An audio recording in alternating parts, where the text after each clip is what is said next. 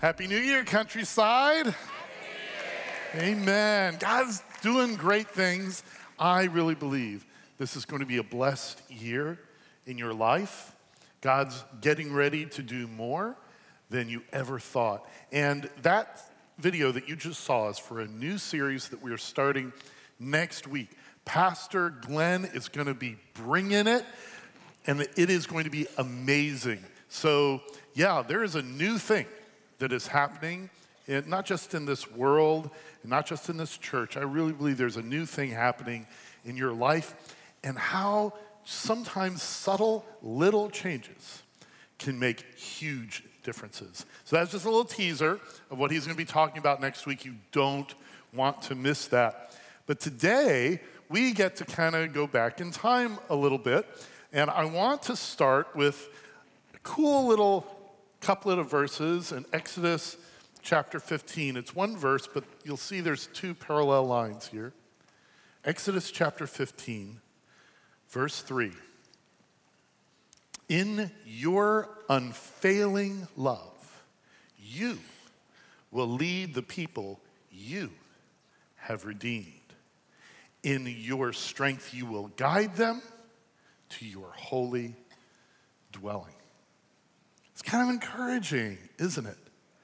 I want to give you the context of what this is talking about and see how it applies to our lives because it's really, really powerful. Something was going on at the time that this was written that not only was earth shaking in its importance then, but continues to be today. Would you just pray with me as we lift up the Word of God together?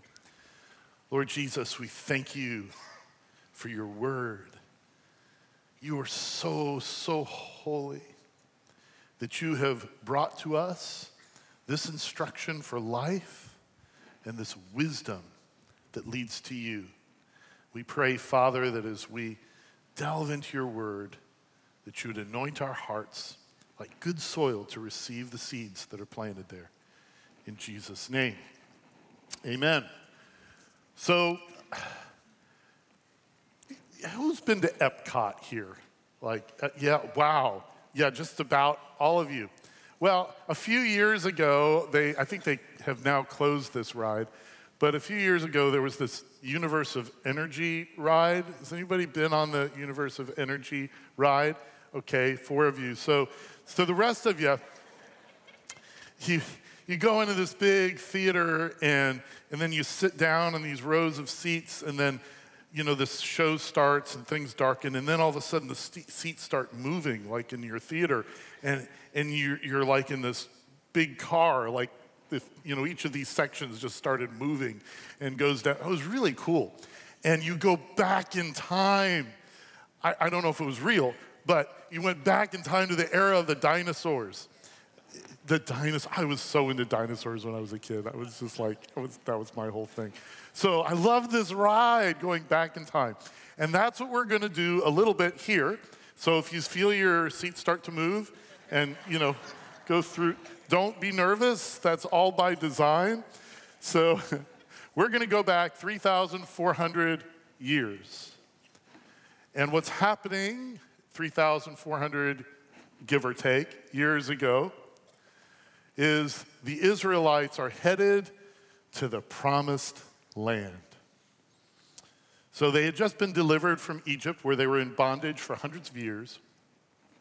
And it was a terrible situation because the Pharaoh in Egypt uh, and then multiple pharaohs in Egypt had aligned themselves against the people of Israel, who had grown very numerous there.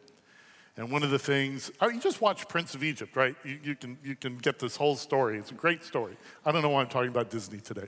But yeah, but it's, it's really powerful because what happens is God delivers them out of not just bondage, but also death and chaos and demonic forces and brought 10 plagues, 10 words upon Egypt until finally they had to be let go. So Moses is leading the people of Israel out of Egypt to this land that God had promised them.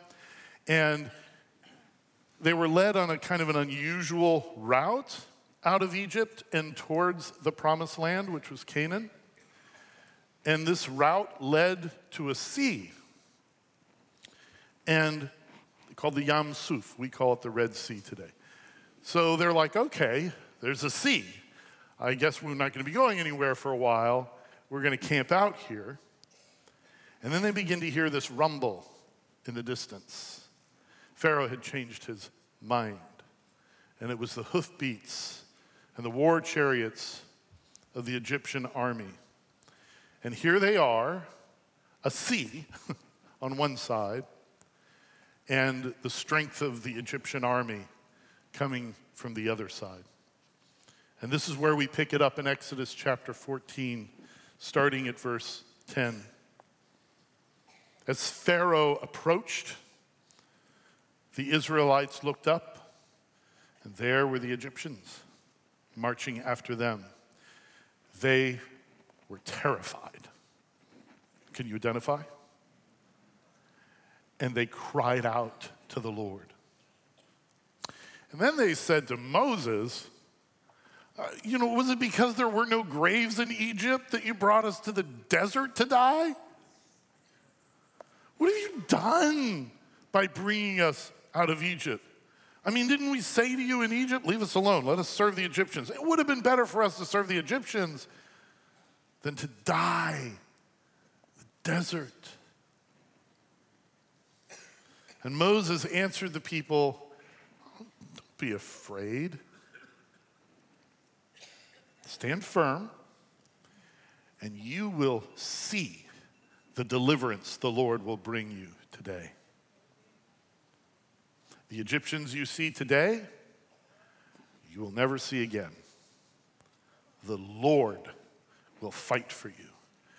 You need only to be still. Say still with me.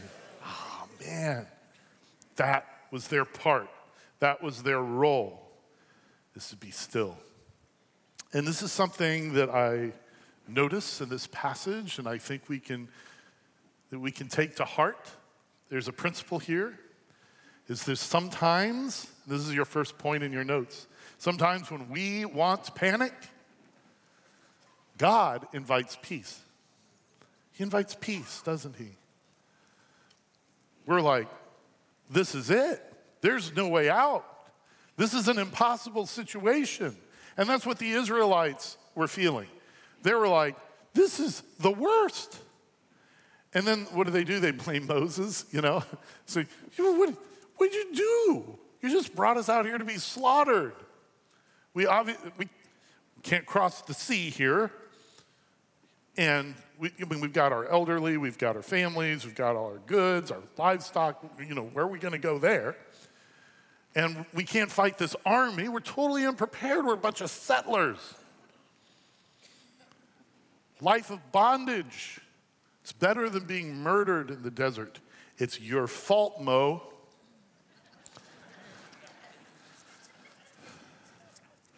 So, have you ever felt like you were kind of trapped in a situation where. So, this last week, my family and I were so blessed to be able to stay in, in a friend's cabin in Tennessee. And it was like the most amazing, beautiful trip. It was fantastic. We had fun on the drive up, fun on the drive back. We had fun while we were there. It was so peaceful. Kids got to see their first snow. I, really, it, you're like, we're Floridians. It was first snow. It was beautiful. And I remember one day where it's like, we're going to go to Gatlinburg this day. So we get in the car and we leave the cabin and we go down. Oh, it was really cool. The, real, the snow was still there turning to ice. So we went down the steep icy hill and no, it was good. And then we went, you know, drove through the forests and went to Gatlinburg where it was more crowded than Disney World, but, but drove back and it's dark now and, and, you know, we're just excited about turning on the fireplace and, and drove through the woods and drove up the icy hill, partway up the icy hill, and something happened that I've never experienced before. I'm a, I'm a Florida boy. Is the car stopped going forward and began to go backwards. And I, I'm like, something must be wrong. So we, I kept trying. And I'm like, what, what's going on here? This dumb car? So we went skiing in the car. but here, here we were, right? We've got this icy, impassable thing over here ahead of us. And behind us, there is a drop, you know. And I was like, no, I'm going to try again. I'm going to try again. And, and my family is urging wisdom of some kind. But I'm like, well, what am I going to do? And then peace eventually came over me. And I'm like, you know, there's a grassy spot here by the hill on the side that's next to the steep drop off. And I just parked the car there. And it's only a thousand feet to the cabin. So we got out and walked up the hill. And the Lord guided us. And there were bear tracks, you know, but He preserved us. And we made it. But the, the idea is I had to let go, you know, of what my two wheel drive Honda was not going to accomplish and trust in the Lord. And yeah, we made it just fine to the cabin. The car was fine the next day. But every seemingly impossible situation, it's an invitation to trust God, right? Do something different. It's, maybe he's got a different way than we were expecting. This is exactly what's going to happen to the Israelites. They had no idea what was ahead for them. Because human inclination is sometimes it's just okay, I'm just going to check out the situation. I'm checking out. Or to self destruct, or cast blame on somebody else. Maybe all three. But God's way is to be still. God's way is to stand, to, to live in the amen. Amen is like steadiness. To live there and let God make a way when there seems to be no way, even if it's walking up the ice in your tennis shoes. You know, we don't know anything about ice boots. It was fine. It was fine. Because this is what I've noticed in life is fear tends to cast blame. Fear casts blame. But God, this is in your notes, God builds courage. And when you have courage, there's no need to cast blame on somebody else. The Israelites were casting blame on Moses because they were terrified. You know how I know they were terrified? Because it says there, they were terrified. That's how I know. Let's, let's read more of this story. Verse 19. Then the angel of God, that's a whole thing we should talk about sometime. The angel of God, who had been traveling in front of Israel's army, withdrew and went behind them. Take notice of that. And the pillar of cloud also moved from in front and stood behind them, coming between the armies of Egypt and Israel. And throughout the night, the cloud, I love verse 20, it's, we're not going to talk about it now, but somebody remind me when you take the Genesis class with me that we need to talk about this and how it relates to Genesis chapter 1. Because it does, it's an intentional link. Throughout the night, the cloud brought the darkness to one side and light to the other side, so neither went near the other all night long. And it continues this link to Genesis 1. Then Moses stretched out his hand over the sea, and all that night the Lord drove the sea back with what? A strong east wind. And the word for wind there is the same word for spirit, same Hebrew word and turned it into dry land. The waters were divided. And the Israelites, look at this. Look what happens here. The Israelites went through the sea on dry ground with a wall of water on their right and on Their left. Now, I know when we watch the movies and we hear about this and we think, whoa, that must did you see fish in the wall? This is amazing. And it was. This is amazing. But I want you to notice what happened back in verse 19 how the angel of the Lord withdrew and went behind them, and the pillar of cloud went between them and the Egyptian army. You see, God's got your back. God's got your back. He put himself between his people and the forces of darkness. Now imagine if these Israelites had said something along the lines of, God, I've got this. You know, I'll just swim. Don't break a sweat, God. I've got some sand here and a stick. I, mean, I can defeat the Egyptians. because, you know, God won't give you more than you can handle. Of course, He will. That is not in the Bible. I just want you to know. It is not in the Bible. God gave these Israelites more than they could handle. He does this all over the Bible. You know why? So they stop trying to handle it and give it to Him. It is, I'm telling you, it is nowhere in the Bible that God won't give you more than you will handle. He often does because we're not designed to handle certain things. We're designed to trust in Him and see what He will do and live in relationship with Him and watch as God handles things that are impossible for us. Impossible situations are opportunities to turn things over to God. I mean, we, we want to handle things ourselves because it makes us feel good and important. I know, I understand, I'm a human. But then that teaches us not to trust God, doesn't it? It's false that God won't give you more than you can handle because He loves us. He is merciful. And He wants to show us how, with His powerful hand, He will do things that we could never do. In your notes, God will give you more than you can handle, so you will let Him handle it. You will let Him handle it. So, just reviewing the situation so far, why is it that God parted the Red Sea? Well, because of his unfailing love. For whom did God perform that rescue? For the redeemed. You starting to get this, how it applies here? How did God perform this rescue? He did it in his guiding strength. And, and where was this whole rescue heading?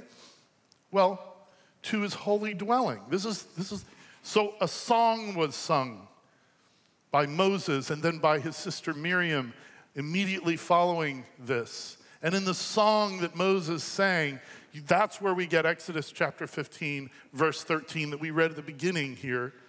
In your unfailing love, you will lead the people you have redeemed. In your strength, you will guide them to your holy dwelling.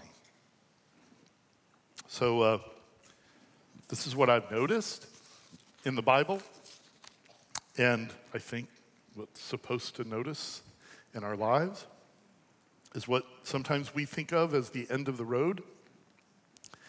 It's not. The end of the road it's often just the beginning. It's just the beginning in our lives. So, spoiler alert, I'll tell you the rest of the story. Remember Pharaoh's army, the Egyptian army? The forces of chaos that were on their way to slaughter God's people? Remember them? They didn't make it. You can read about it. The same sea that they wanted to use to entrap the Israelites was the very trap they laid for themselves. This is what our spiritual enemies, forces of darkness, spiritual forces of chaos, are doing. There's thing, the traps that they're laying for God's people and for the vulnerable, for the lowly, for the oppressed, those are the very traps that they're setting for themselves. I'm talking about demons here. What seemed like a dead end it was just the beginning. It was just the beginning. So, uh, there was a young girl, and I want you to know as I tell this story that I had a conversation with her and we talked about all the details here so that, so if there's anything I say is like, ooh, should, should he say that? We've cleared it, okay? We've cleared this. There's this young girl who now goes to this church, but at the time she was 12 years old. Something very bad happened in her life. Her mom died.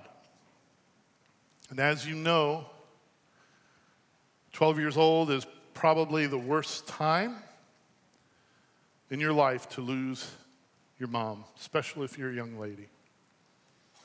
And it seemed like life was crushing her and her family. Our father is a hero. I mean, he heroically raised her and her twin sister.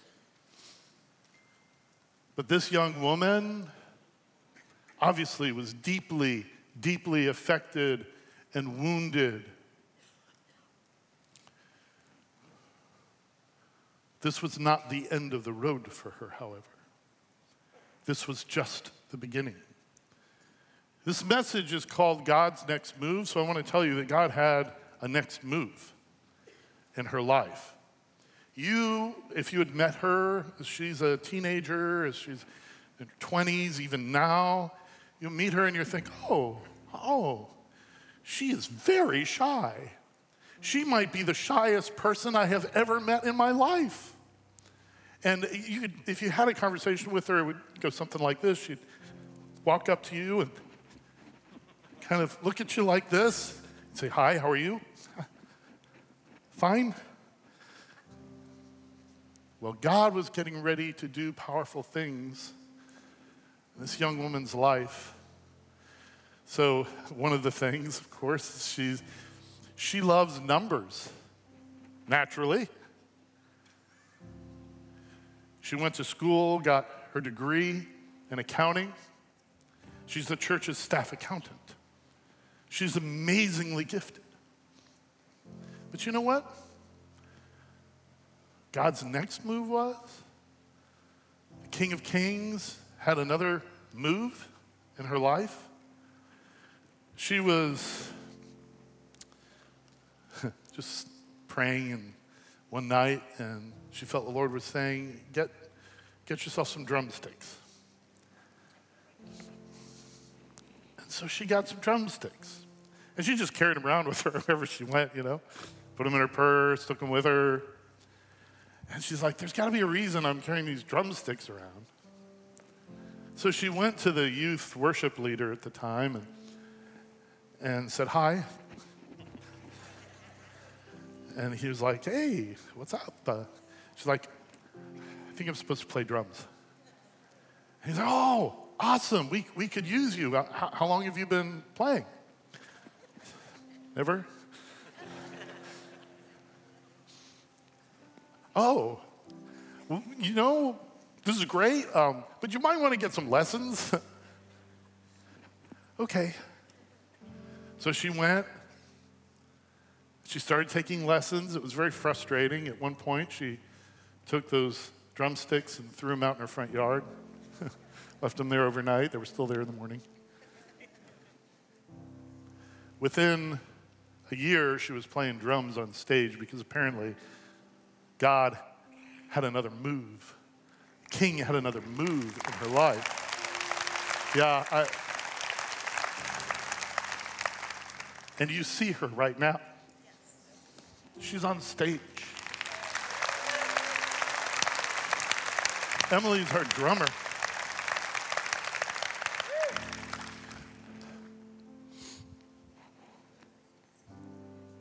He turns deep sadness into dancing out of the ashes of a life that was seemingly burnt to the ground, like Emily's, he grows beauty.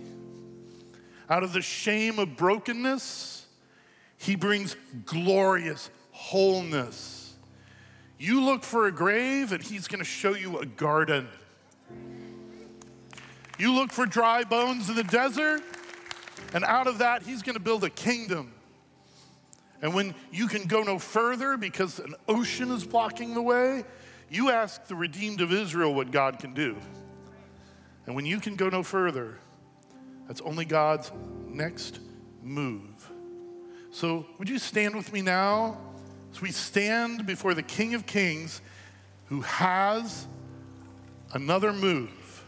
Would you worship with me?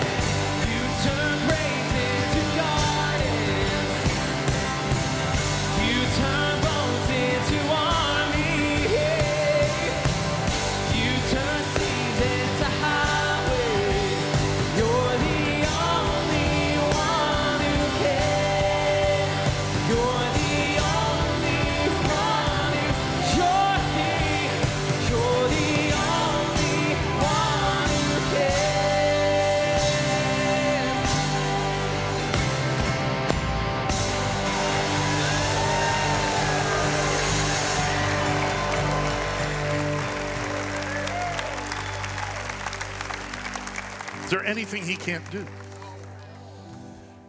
Have a seat because God's got another move here.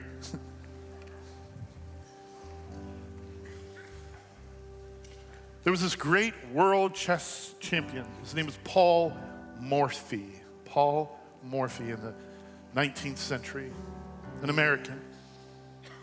And this minister in the city in Louisiana found out that Paul Morphy had just bought a home in that neighborhood. And this minister was so excited because he was also like the head of the local chess club, which they took very seriously. And so he invited Paul Morphy to have dinner with him and the chess club members, these seven gentlemen. And Paul Morphy accepted. And there they are in the parlor.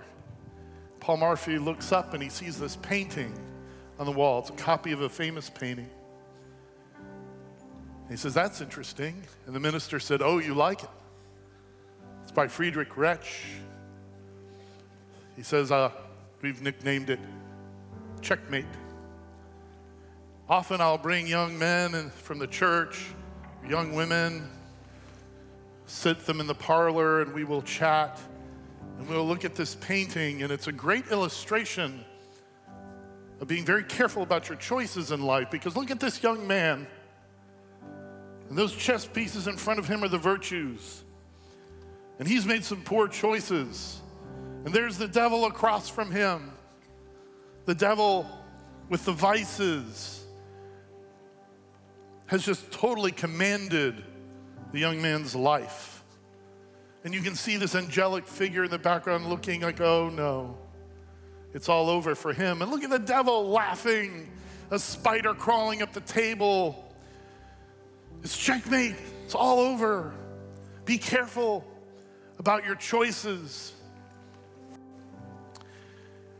Anyway, the party moved on and went into the dining room, but Paul Morphy just stood there in the parlor looking at this painting the minister came out and said, Are you joining us? He said, You know, I think you need to find a new nickname for this painting. The minister said, What do you mean? He said, It's not checkmate. The king has another move.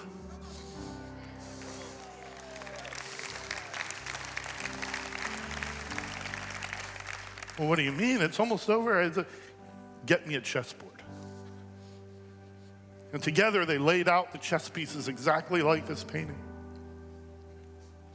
And the chess master challenged all seven of the members of this club with exactly this situation, almost impossible to beat him. All seven lost to the master. I think Friedrich Retzsch knew exactly what he was painting. The devil's not laughing, the devil's worried. Look at his expression.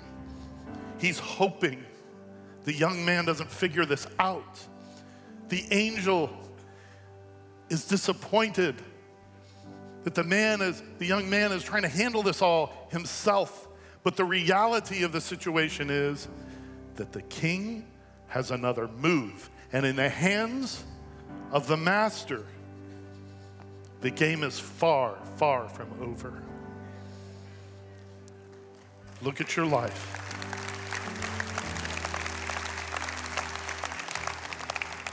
I think there may be people in this room today who are like, well, I've made my bed. I guess I have to lie in it. There's no more hope for me. The king has another move. I think there are people who are saying, well, my personality is just is what it is. Can't change me now. I'm stuck in my ways. Just have to live with it. The king has another move. The people like, I'm in an impossible situation. I, there, I don't see any way out of this situation that I'm in right now. Well, you know what? The king has another move in your life.